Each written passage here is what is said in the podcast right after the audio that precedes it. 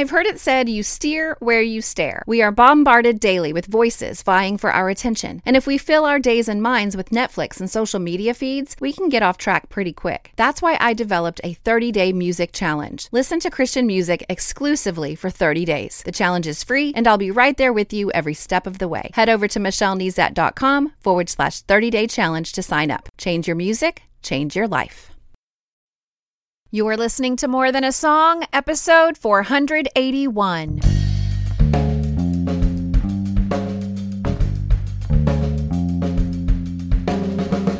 And welcome to this episode of More Than a Song. My name is Michelle Nezat, and this is the podcast dedicated to helping you discover the truth of Scripture hidden in today's popular Christian music. My goal is to teach you to connect portions of God's Word with the songs you're singing along with on the radio, to help you meditate on truths that will transform your way of thinking and ultimately your life.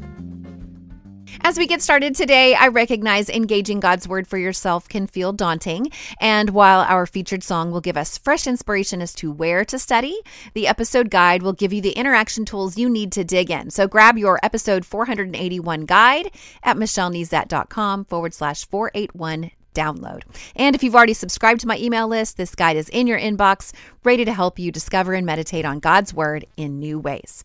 Now, I can't imagine many of you are listening to this episode the day it releases. I actually hope you are spending your Christmas day making memories with those you love. But true to my habit of featuring Christmas songs during the month of December, I am thrilled to share this one to take us through the end of the year. Generous God by Naomi Raine speaks to an attribute of God that I have been privileged to meditate on in preparation for this episode. And I can't wait for you to join me in scripture. But before we jump in there, let's listen. Generous God, you gave your son for us. Benevolent King, we have assurance. Peace on earth for your sons and daughters. Let the whole world sing, sing in one chorus. Gloria. This week's song is a worship response to the generosity of our God to send his son to earth, offering freedom from darkness, offering peace, joy, and love. And in the opening lyrics of the song, Naomi sings, For God so loved the world, he gave his only son. And this comes directly from John 3.16 that reads, For God so loved the world that he gave his only son, that whoever believes in him should not perish but have eternal life. She also sings, All of darkness met the light, it can never chase away, which harkens to uh, John chapter 1, verses 4 through 5. It says, In him, which is Jesus, was life, and the life was the light of men. The light shines in the darkness, and the darkness has not overcome it. So it's a Christmas song because of phrases like one silent night still speaks to us today. And so, first, I want to examine the narratives of the birth of Christ with our antenna up for the generosity of God. And then I want to talk about how we should respond to that. So, first, e- exploring the narratives of the birth of Christ with our antenna up for the generous, generosity of God is taking the bite of following a theme. And it's closely linked to the bite of starting with God because we are going to follow the theme of an attribute of God. So, bite is Bible Interaction Tool Exercise, B I T E. And these are the exercises that I use to keep my time in God's Word varied and vibrant. And before we follow this theme, uh, we just need to see if the Bible supports this attribute of God. Is God generous? So let's take the bite of defining the word. So dictionary.com says generous is liberal in giving or sharing unselfish. And we've also already quoted a verse that supports this idea, um, and it's found in our inspiration song, John 3.16. For God so loved the world that he gave his only son, that whoever believes in him should not perish, but have eternal life. Now we've spent a good deal of time in First John this year, and I think of First John chapter 3 verse 1 when it says, "See what kind of love the Father has given to us that we should be called children of God." And and I love the way the NIV puts it. It says, "See what great love the Father has lavished on us." That we should be called children of God. And that is what we are. So God's love is lavished on us. This is a reflection of a generous God. Uh, in Matthew chapter 20, Jesus tells the parable of a generous master of a house who hires workers for the day and pays all the workers a day's wage no matter what time they started working in the day. And so the workers who worked all day of course, this this uh, plan seems very unfair to them uh, because they worked all day and got paid the same as um, someone who worked for just uh, the last hour of the day. And the master actually calls it something else. They call it unfair. He calls it generous. Matthew chapter 20 verse 15 says, "Am I not allowed to do what I choose with what belongs to me, or do you begrudge my generosity?" So we could go on and on and look for examples to prove that God is generous, but I think I think I've made enough of a case. And so uh, uh, let's talk about these the idea of the attributes of God. So there are attributes of God that belong to God alone. Attributes like omnipotence, which is all powerful, and omniscient, which is all knowing. Uh, those are attributes that belong to God alone. We are not all powerful and all knowing. We are limited in our knowledge and in our power. And then there are attributes that He shares shares with His creatures. Uh, so, like we are we're made in His image, right? And so we share some of His attributes, like love and goodness and kindness and generosity. So we can display these uh, communicable attributes uh, versus incommunicable attributes. So generosity is a communicable attribute, it's an attribute perfect in our perfect God, uh, but one that we can imperfectly display in our own lives. And so while we are fixing our eyes firmly on the generosity of our God, Let's see what we can learn from our generous God and then challenge our own lives to display this attribute. Now, one thing about the attributes of God is that they're true all the time and in combination with each other. So if we say God is a God of love, then and we say that he is generous, then then we know that he is generous with his love. Okay, as we saw in 1 John 3 1, see what great love the Father has lavished on us.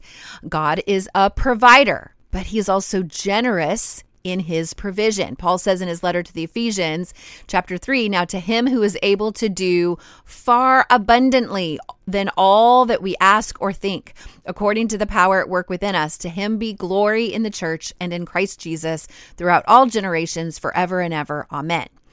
Now, following this logic, everything that God did in the story of Christ coming to earth was generous. He does not hold back. He does not violate his purposes, but he's also not selfish, nor does he do anything halfway. So I encourage you to take this episode as a reason or as inspiration to read or reread the narrative of the birth of Christ in both Matthew and Luke. So we're looking at chapters 1 and 2 in Matthew and chapters 1 and 2 of Luke.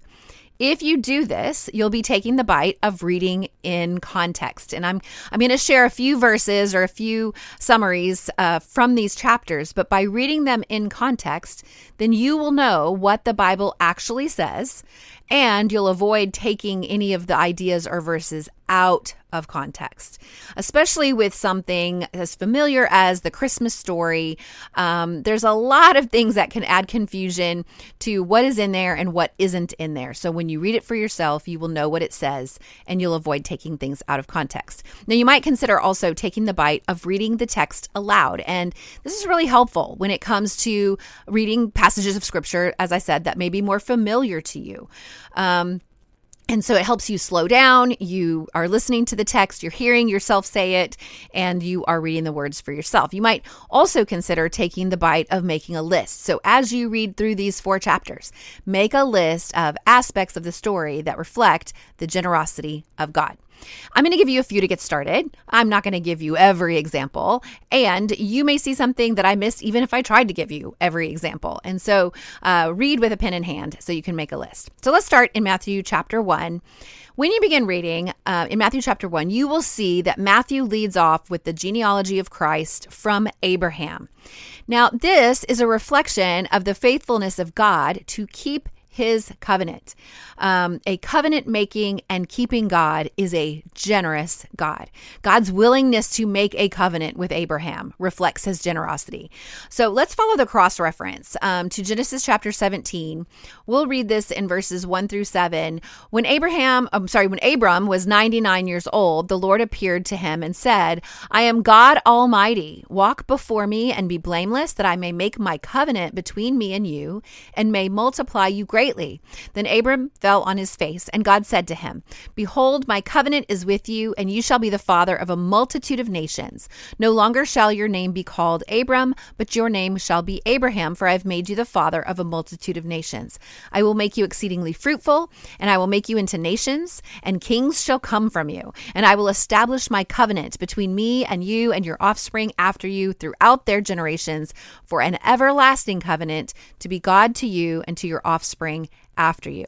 So the, the covenant was generous and the fulfilling of the covenant was generous. And so we see that Jesus is the fulfillment of this generous covenant. And we see that just in a in a list of names, a genealogy that you that you're reading in Matthew chapter 1.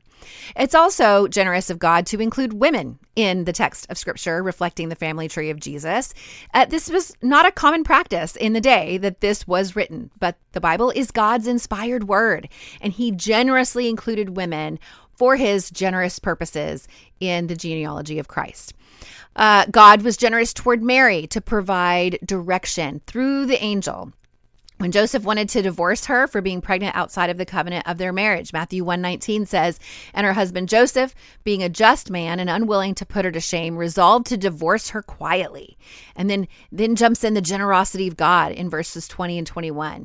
But as he, Joseph, considered these things, behold, an angel of the Lord appeared to him in a dream, saying, Joseph, son of David, do not fear to take Mary as your wife, for that which is conceived in her is from the Holy Spirit. She will bear a son, and you shall call his name Jesus for he will save his people from their sins. So, how generous that God would um, uh, provide covering for Mary and also provide comfort for Joseph and understanding.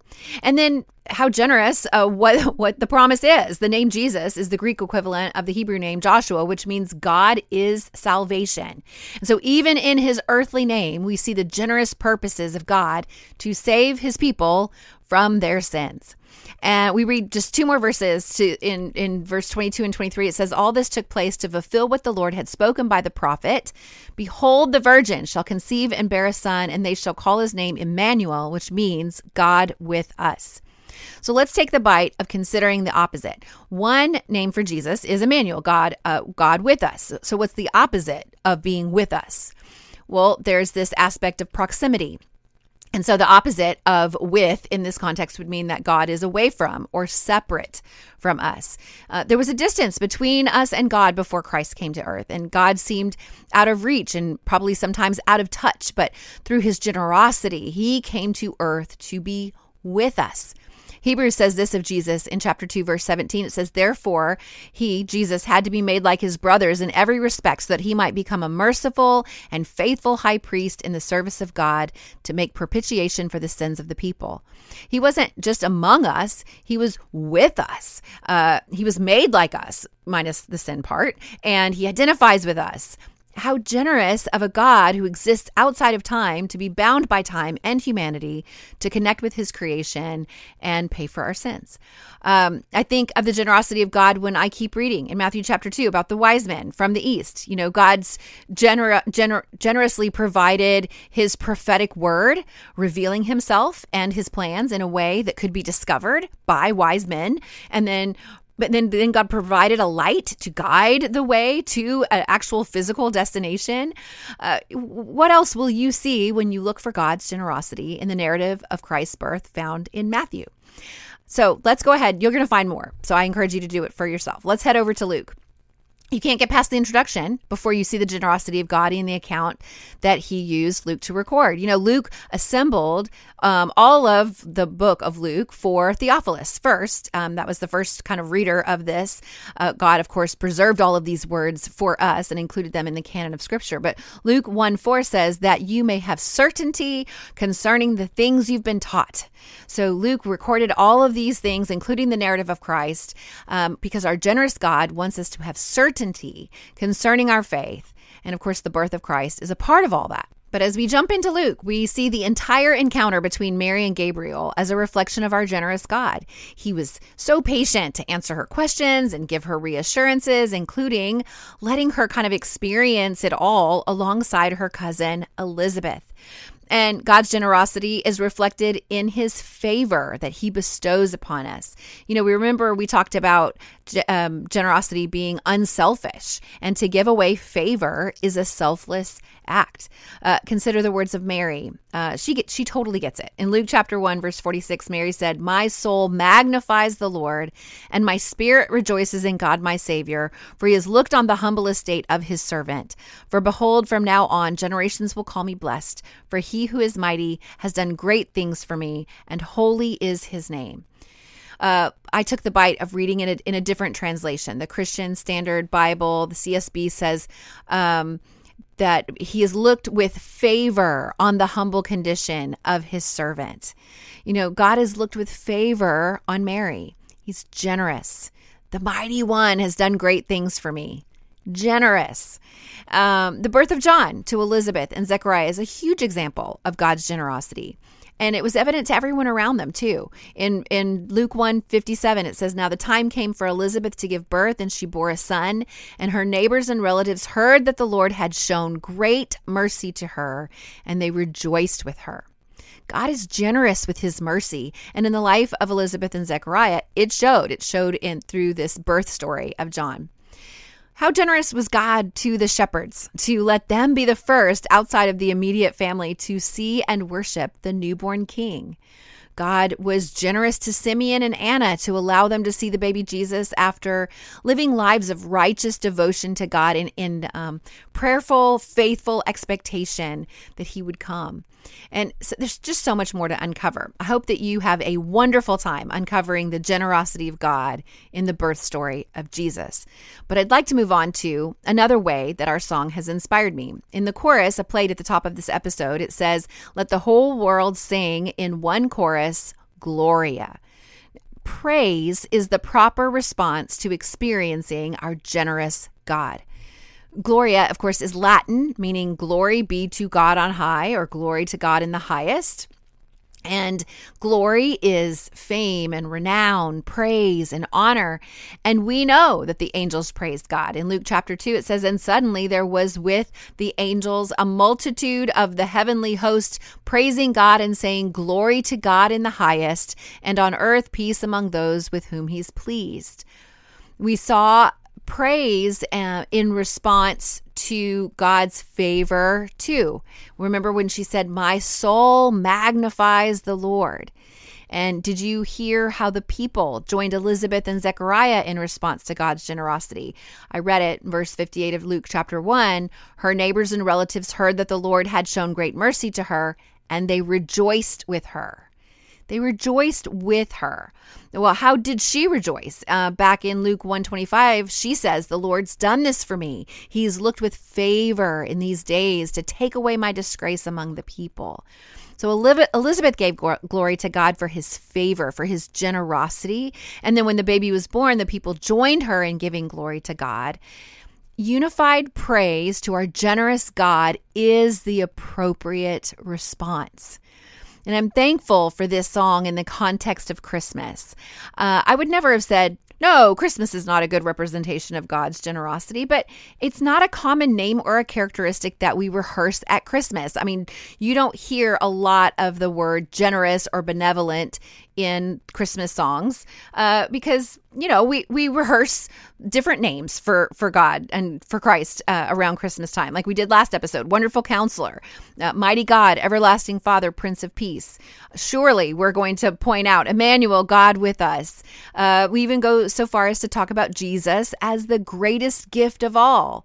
But for it to be the greatest gift, for Christ to be the greatest gift, the giver must be the most generous. And that is true of our generous God. So, my next challenge for you is in light of all you've been uh, regarding or seeing or reading and making note of, the generosity of God at the time of the birth of Christ, how can you look more like your generous God? How are you, uh, if, if you're not generous, are you holding back guidance? Are you holding back encouragement? Are you holding back patience or, or are you holding back love? Are you being lavish in your love? Uh, are you separating yourself rather than denying yourself uh, in order to have relationship with others that's what the lord did for us that was a reflection of his generosity are there duties or promises or purposes from god that you are giving part of yourself to but not all of yourself how can you better reflect the generosity of your generous god so, what's next? Well, read Matthew 1 and 2 and Luke 1 and 2. And consider reading the text aloud. Consider reading it in various translations. Make sure you read with a pen in your hand, making a list of the ways God displays his generosity in these passages of Scripture. And then pray and ask God to reveal how you can better reflect his generous nature in your life. And then while you're in God's Word, let me know how you're doing. Email me, Michelle at MichelleNezat.com, uh, on Twitter or X or Instagram at Michelle Nezat. Facebook is Michelle L. Nezat is my public page, and we can talk about what you're learning there. Now, More Than a Song is a proud member of the NRT Podcast Network. Check out other podcasts in the network and Christian music resources at newreleasetoday.com. And then don't forget to grab your episode guide at michellenezat.com forward slash 481 download. That'll walk you you through everything that we talked about today and guide you to interact with scripture yourself. And with that in mind, I want to thank any new subscribers who have subscribed lately, like April from Iowa, uh, Olan Rawaju from Nigeria, Dylan from Texas, and Alita from North Carolina. Welcome. Now, don't forget, you can listen to the podcast directly on my website at michellenezat.com or your podcast listening app of choice. And if you haven't left a review yet, do that today by heading over to lovethepodcast.com forward slash more than a song. Well, that's it for this episode of More Than a Song. Next time, I will be featuring Fear of God by Brooke Ligertwood to dive into scripture. If you liked this episode, however, would you mind sharing it with others? I've made it really easy. With just one click, you can share via Facebook, X, or email. Just head over to michellenezat.com forward slash 481. While you're there, I'd love to hear from you. Click on comment to join the conversation. Until next time, take time to meditate on God's word and consider his ways.